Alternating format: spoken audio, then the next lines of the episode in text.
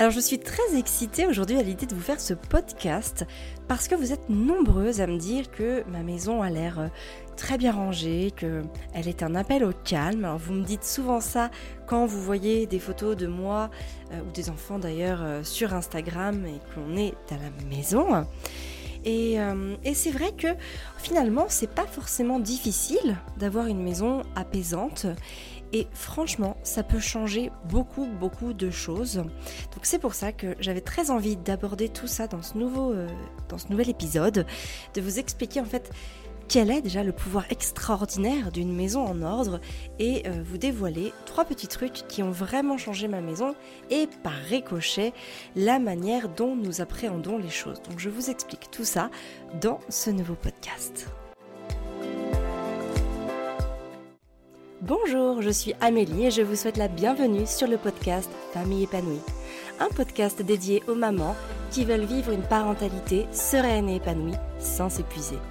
Ma mission est de vous transmettre les conseils et les astuces qui vous permettront de vivre plus sereinement votre vie de femme et de maman. Grâce à des astuces simples et faciles à mettre en place, vous serez, je l'espère, prête à vivre l'une des plus belles pages de votre vie sans culpabilité ni regret.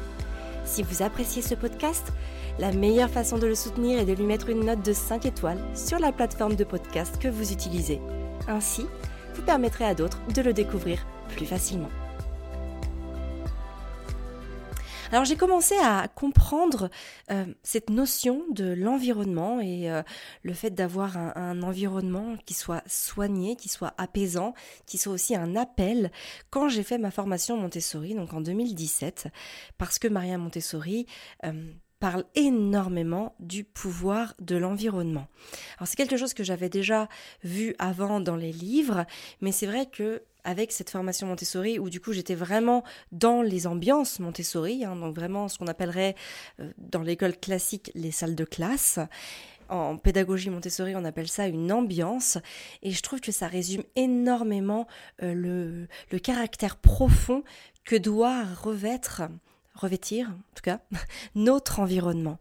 Et donc, euh, à partir de ce moment-là, je me suis vraiment, vraiment, vraiment mise à soigner énormément euh, mon environnement pour qu'il soit un appel au calme, à la concentration, parce que quand on est dans des pièces qui sont en désordre, quand euh, notre maison est sans dessus-dessous, quand il y en a partout, quand il y en a tellement d'ailleurs ranger n'importe comment, qu'on ne sait même plus où chercher ses affaires, eh bien, on n'a qu'une seule envie souvent, c'est de vouloir partir, de vouloir s'évader autre part que dans ce qui devrait être un cocon familial. On n'a pas envie d'utiliser les choses que l'on a chez soi. Et donc là, en général, ça peut poser un véritable problème. Pourquoi? Parce qu'on va aller en racheter d'autres. Donc on va surconsommer, alors que souvent on a la réponse à notre besoin dans les choses qui sont à l'intérieur de notre environnement, mais quand elles sont mal rangées, ou tout simplement quand on ne sait pas où elles sont, ou euh, quand elles sont si mal rangées qu'elles en deviennent cassées, usées ou détériorées, on ne peut plus les utiliser. Et donc on en vient à en racheter. Le problème aussi, c'est que plus la pièce est en désordre, plus euh, les choses ne sont pas à leur place, et moins on va avoir envie d'en prendre soin. Et donc quelque part, c'est aussi par ricochet que l'on va devoir, enfin que l'on va euh, les, que l'on va les abîmer, que l'on va euh, les détériorer ou que l'on va réduire aussi leur durée de vie. Et puis aussi, quand tout est en désordre, eh bien, ça n'appelle absolument pas à la concentration. Et donc, du coup, on en vient à papillonner sans cesse d'une chose à l'autre sans pouvoir se poser. Et donc ça, ça peut être un réel problème euh, pour soi déjà, pour, euh, pour le fait d'être vraiment ancré et en pleine conscience dans l'instant présent, hein, quand on entame quelque chose, que ce soit euh, son travail ou que ce soit une activité créative ou que ce soit la lecture d'un livre. Le truc, c'est que quand on veut se mettre dans le canapé, qu'on ouvre son livre et que devant nous, il y a énormément de choses posées sur la table ou sur la desserte à côté, ou que l'on pense à sa salle de bain qui euh, est sans dessus-dessous avec euh, une pile de, linge à plier, on va plus avoir envie d'aller bouger, se mettre en action pour pouvoir ranger euh, tout ce qu'il y a à ranger, plutôt que de justement pouvoir se poser et profiter d'un moment en pleine conscience, à lire un livre, à boire un thé, à s'automasser ou voilà à méditer ou peu importe en fait parce que justement l'environnement ne nous y aide pas. Alors que à l'inverse, plus notre maison est ordonnée, elle va pouvoir être un appel à se reconnecter à soi, puisqu'on n'est plus perturbé par, euh, par cet environnement gênant. On a aussi envie d'utiliser les choses que nous avons. Donc déjà, quand on a envie d'utiliser ces choses, ça veut déjà dire d'une part que l'on ne va pas sortir pour aller en acheter d'autres, on ne va pas avoir besoin d'aller consommer, de, partir, etc., d'aller dans des magasins qui vont encore plus générer de stress pour nous, etc., etc. Et puis aussi, quand on a envie de les utiliser, eh bien, on se sert de ce que l'on a, et donc on a ce sentiment d'accomplissement aussi qui va venir nous nourrir. Hein, dans la pédagogie Montessori, on parle énormément de, la notion de l'ordre, et en fait, plus les choses sont ordonnées, les choses sont à leur place, plus on va avoir envie de les manipuler. en l'occurrence, les enfants, plus les enfants vont avoir envie d'utiliser le matériel et de le manipuler. Et plus en fait l'enfant manipule le matériel, plus en fait il va euh, perfectionner son mouvement, il va comprendre le fonctionnement et donc il va avoir une forme de connaissance qui va s'imprimer en lui. Ben, finalement c'est exactement pareil pour nous en tant qu'adultes. Plus on va utiliser, par exemple, si vous avez des beaux livres chez vous, moi je sais que c'est quelque chose que j'aime beaucoup, les beaux livres. Donc les beaux livres ne se lisent pas comme des romans. Moi je sais que j'aime les avoir euh, posés sur mes meubles en déco. Mais forcément, plus l'environnement est rangé, plus je peux avoir de temps, par exemple, pour ouvrir mes beaux livres, m'installer dans le canapé avec euh, une tisane ou une infusion ou un thé, peu importe, et utiliser ces beaux livres. Et donc, dans ces beaux livres, déjà, c'est un appel à l'évasion parce qu'il y a souvent de très très belles photos, mais il y a aussi beaucoup d'informations qui vont me permettre d'enrichir ma euh, culture générale, ma culture personnelle. Donc finalement, c'est aussi un moyen, en tant qu'adulte, de pouvoir manipuler le, euh, toutes les choses, tout le matériel que nous avons à notre disposition pour pouvoir euh, bah, glaner de l'information. Ça permet aussi d'ordonner nos idées. Hein. Plus la maison est ordonnée, plus nos idées vont aussi être ordonnées en ordre. On ne va pas être perturbé par euh, voilà, le fait de devoir penser à mille choses en même temps, parce que finalement, visuellement, c'est rangé visuellement et puis aussi non visuellement, on sait que les choses sont à leur place. Donc on n'a pas cette charge mentale de se dire, bon, euh, il va falloir que je le range, ou ça, je dois me rappeler que je l'ai posé là parce que je ne l'ai pas encore rangé. Donc le jour où je vais le ranger, je sais que ça doit être là. Vous voyez le micmac intellectuel qu'il faut faire. Et tout ça, en fait, ça nous prend énormément d'espace dans notre disque dur qui est notre cerveau. Donc, au contraire, plus on va ordonner les choses, ranger les choses, même s'il doit y avoir des zones de, transit, des zones d'attente, c'est ok. Mais ce qui est intéressant, c'est d'avoir toujours les mêmes zones d'attente pour pouvoir savoir où retrouver ses affaires tant qu'elles ne sont pas rangées à leur place. Et puis bien sûr, ça, c'est une aide naturelle à la concentration. Alors, pour nous, en tant qu'adultes, hein, euh, quand j'appelle, euh, quand je nomme la concentration, c'est plus euh, le fait d'arrêter de papillonner. Hein, ce, fameux papillonnement, c'est quelque chose que l'on peut très très vite ressentir. On n'arrive pas à se poser. C'est-à-dire que vous imaginez le matin, vous avez votre corbeille à linge dans, là sous le bras, et puis euh, entre temps vous voyez, euh, je sais pas, les carnets de santé qui sont pas rangés. Donc vous posez la corbeille à linge, vous allez ranger les carnets de santé. Entre temps, vous avez vu que euh, il y avait des choses qui traînaient sur le meuble où, vous rangez vos carnets de santé dans le tiroir. Donc vous allez ranger ces choses-là en les rangeant, vous vous rendez compte qu'il y a d'autres choses qui sont mal rangées. Et finalement, pendant ce temps-là, la corbeille à linge, qui était votre mission initiale, est en train de traîner à un endroit qu'elle ne devrait pas être. Évidemment, ce sont des exemples, évidemment, vous pouvez les transposer euh, avec vos exemples personnels, mais l'idée, elle est là. On a ce, fameux papillonnement qui va entièrement nous déconcentrer, qui va nous faire passer d'une mission A à une mission B, à une mission C, à une mission D, à une mission E, je pourrais continuer longtemps comme ça, au lieu de passer directement d'un point A à d'un point B, et donc de finir, enfin de commencer, puis de finir sa mission A, avant de commencer la mission B. Et pour moi, ça, je, trouve que ce sont des papillonnements qui nous font perdre énormément, énormément d'énergie. Moi, quand je sais que quand je dois faire ma lessive, euh, je, je finis ma mission A et je ne vais pas commencer une mission B. Je finis d'abord celle-là. Une fois que celle-là est complètement euh, bouclée, je peux commencer une autre mission. Et du coup, en fait, j'ai ce sentiment aussi d'accomplissement, ce sentiment de ne pas y revenir. Et le fait de savoir que je n'ai pas à aller chercher la panière à linge qui euh, est devant l'escalier parce que j'ai vu que un truc traînait, c'est très apaisant. C'est-à-dire que libre à moi de commencer une mission B ou de me cotonner à cette mission A et de pouvoir faire une activité soit de travail, soit une activité pour moi, soit une activité avec les enfants. Bref, de faire en fait ce que je veux. Et en faisant ça, je suis maître de ce que je vais faire. C'est moi qui ai le contrôle. Je ne suis plus euh, sous l'influence de mon environnement puisque je contrôle mon environnement. Tout est sous contrôle. Et ça, c'est un extraordinaire pouvoir qu'a une maison en ordre.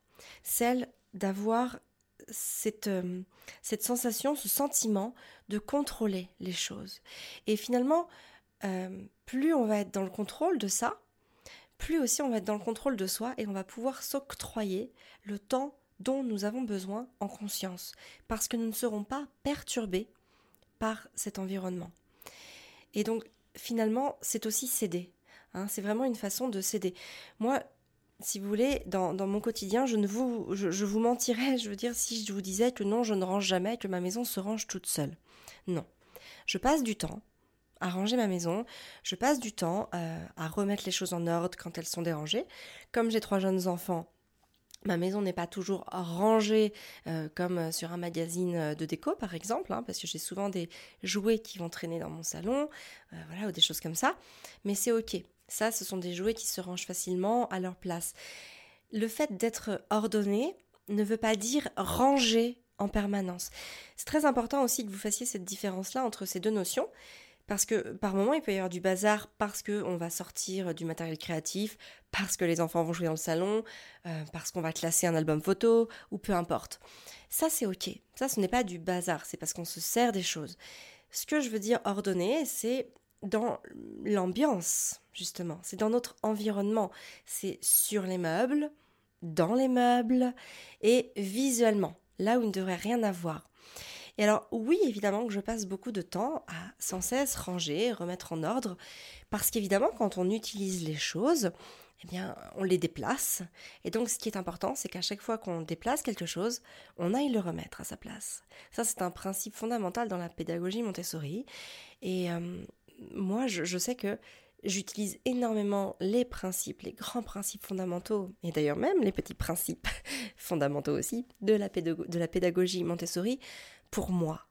C'est une philosophie de vie. on, pense souvent à tort qu'elle est à destination des enfants. Euh, moi, je sais que la pédagogie Montessori, la philosophie Montessori, m'a énormément apporté à moi, en fait, personnellement, en tant qu'adulte, en tant que femme, en tant que mère, en tant qu'épouse, en tant qu'amie, euh, en tant que tout ça en fait. Parce que ce sont des, grands principes universels qui sont évidemment liés au bon sens, mais aussi à une, euh, une grande simplicité. Et aujourd'hui, dans notre société dans laquelle on vit, j'ai souvent l'impression que on complifie les choses, on complexifie les choses, je devrais plutôt dire. Euh, et, donc voilà, c'est vraiment un retour euh, à des choses qui sont très très simples. Euh, et, voilà, donc tout ça pour dire que oui, une maison ne se range, enfin non, une maison ne se range pas toute seule. Oui, je passe du temps à ranger ma maison, mais ce n'est pas un temps perdu pour moi parce que c'est un temps où je vais pouvoir écouter un podcast, où je vais écouter une formation en ligne, où je vais pouvoir écouter un livre audio, ou même tout simplement où c'est du temps pour méditer du méditer sans méditer sans méditer. D'ailleurs, si ça vous intéresse ce sujet de, la méditation, savoir comment méditer sans faire de la méditation, sachez que vous retrouverez euh, toutes les informations à ce sujet dans l'épisode 18, donc euh, daté du 2 juillet 2020. Voilà, maintenant je vais vous donner mes tips pour pouvoir euh, avoir une maison qui soit ordonnée sans non plus y passer trop de temps et euh, pour faire en sorte que ce soit euh, assez simple, on va dire ça comme ça. Alors la première, mon premier tips, c'est d'avoir des paniers de secours. Alors moi j'ai des paniers de secours dans quasiment chaque pièce. Euh, si ce n'est pas matérialisé sous la forme d'un panier, dans ce cas-là, ça va être une zone de secours ou un tiroir de secours. Alors qu'est-ce que c'est que ça? Eh bien, c'est euh, quand, euh, quand j'ai beaucoup trop de choses à faire, quand je suis happée par les enfants, ou que je dois sortir, ou que je dois vraiment travailler à cet instant-là parce que j'ai quelque chose d'urgent à faire, et que je n'ai pas le temps donc de ranger en profondeur les choses, je vais avoir ce panier de secours où je vais un petit peu tout mettre, tout ce qui est visuellement euh, visible, hein, voilà. Je le mets dans un panier, dans une zone ou dans un tiroir, selon la pièce, selon la typologie de la pièce aussi. Et en fait, du coup, je sais que là-dedans, ce n'est pas une zone d'attente, hein, parce que ce n'est pas classé. Pour moi, les zones d'attente sont déjà des zones où j'ai classé. Par exemple, ça va être mes papiers, ça va être... Euh, les jouets pour les enfants, ça va être euh, les courses, enfin ce que vous voulez, ça va être des choses qui vont être déjà classées. Je n'ai plus qu'à aller euh, vraiment ranger au bon endroit. Là, c'est vraiment des paniers où je mets tout, euh, un peu tout mélangé en, bric-à-brac. Et, et, donc voilà, quand j'ai un moment, ensuite, ça me permet de prendre mon panier de secours ou ma zone ou mon tiroir de secours et de pouvoir aller ranger les choses. Donc soit je vais les ranger dans les zones d'attente. Par exemple, moi, les zones d'attente, ça va être par exemple mes papiers ou mes factures. Par exemple, si je reçois euh, euh, des factures tous les jours, je ne vais pas aller tous les jours sortir mon, euh, mon classeur à factures. Je vais attendre par exemple deux fois par mois de pouvoir aller, de pouvoir aller ranger toutes mes factures d'un coup. Comme ça, ça me prend moins de temps. Donc finalement, j'ai une zone d'attente pour ces choses-là où je vais attendre d'en avoir plusieurs avant d'y aller. Alors que vraiment, donc les zones de secours, c'est vraiment je mets tout au même endroit et dès que j'ai un moment, je vais aller soit ranger à leur place, soit ranger dans les zones, dans les fameuses zones d'attente. Donc ça, c'est vraiment quelque chose qui euh, est vraiment... Euh, désanxiogène. Je ne sais pas si ce mot-là se dit, mais en fait comme ça au moins je sais que même sans y passer du temps, vraiment en quelques secondes, j'ai une maison qui est en ordre, j'ai une maison qui est visuellement euh, un appel à la concentration, et je sais aussi que je vais pouvoir y revenir, que je n'ai pas à me tracasser de savoir où est-ce que j'ai mis les choses, puisque finalement je sais où sont les choses. La deuxième chose, le deuxième tip que je voulais vous donner, c'est de ne jamais rien laisser sur vos comptoirs. Donc ça va être les comptoirs, ce que j'appelle les comptoirs, c'est euh, les plans de travail, par exemple, de la cuisine, euh, les, comptoirs de la salle de bain, donc ce qui en va entourer l'évier, ou si vous avez une espèce de, plan euh, de surface plane dans votre salle de bain. Ça peut être aussi vos desserts dans la maison. Vraiment, le fait d'avoir modifié ça et de n'avoir plus rien Hormis, dans ma cuisine, j'ai une plante, je vais avoir une petite coupelle, mais de les laisser vides, en fait, c'est vraiment juste de la déco. Je ne, vais rien entreposer ici, ça change tout. D'arriver dans sa cuisine et de voir des plans de travail vides, c'est déjà un appel à cuisiner, par exemple. Pour celles qui n'aiment pas cuisiner, euh, franchement, le fait d'avoir des plans de travail qui soient vides, me permet vraiment de me dire, ok, je peux cuisiner. Je n'ai pas déjà à commencer par ranger mes plans de travail, qui serait déjà un premier frein en soi. Pareil pour la salle de bain.